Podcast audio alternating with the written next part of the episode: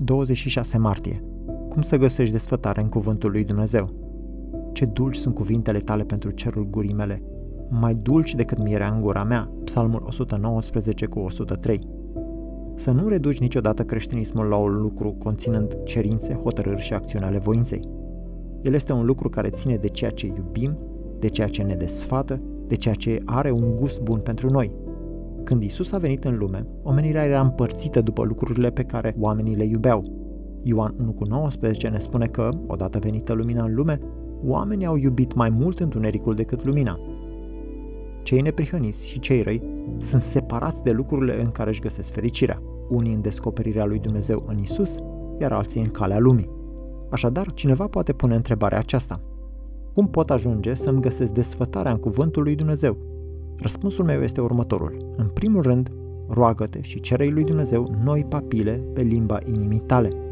În al doilea rând, meditează asupra promisiunilor uimitoare ale lui Dumnezeu față de poporul său. Același psalmist care a spus ce dulci sunt cuvintele tale pentru cerul gurii mele, a spus mai devreme deschide ochii ca să văd lucrurile minunate ale legii tale. El s-a rugat astfel pentru că a avea ochi spiritual ca să vezi gloria sau a avea papile sfinte pe limba inimii este un dar de la Dumnezeu. Nimeni nu este înfometat în mod natural și nu își găsește desfătarea în Dumnezeu și în înțelepciunea Lui. Dar când te rogi, chiar în timp ce te rogi, meditează asupra beneficiilor pe care Dumnezeu le promite poporului său și asupra bucuriei de a-L avea pe Dumnezeu la tot puternic ca ajutor al tău acum și pe veci.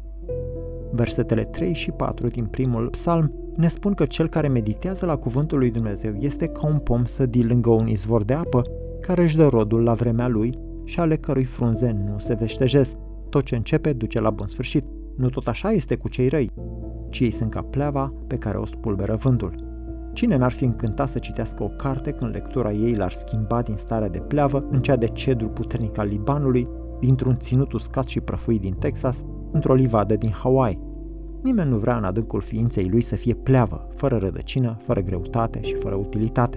Noi toți vrem să ne extragem putere dintr-un râu adânc al realității și să devenim oameni roditori și utili. Acel râu al realității este cuvântul lui Dumnezeu și toți marii sfinți au fost făcuți mari prin el.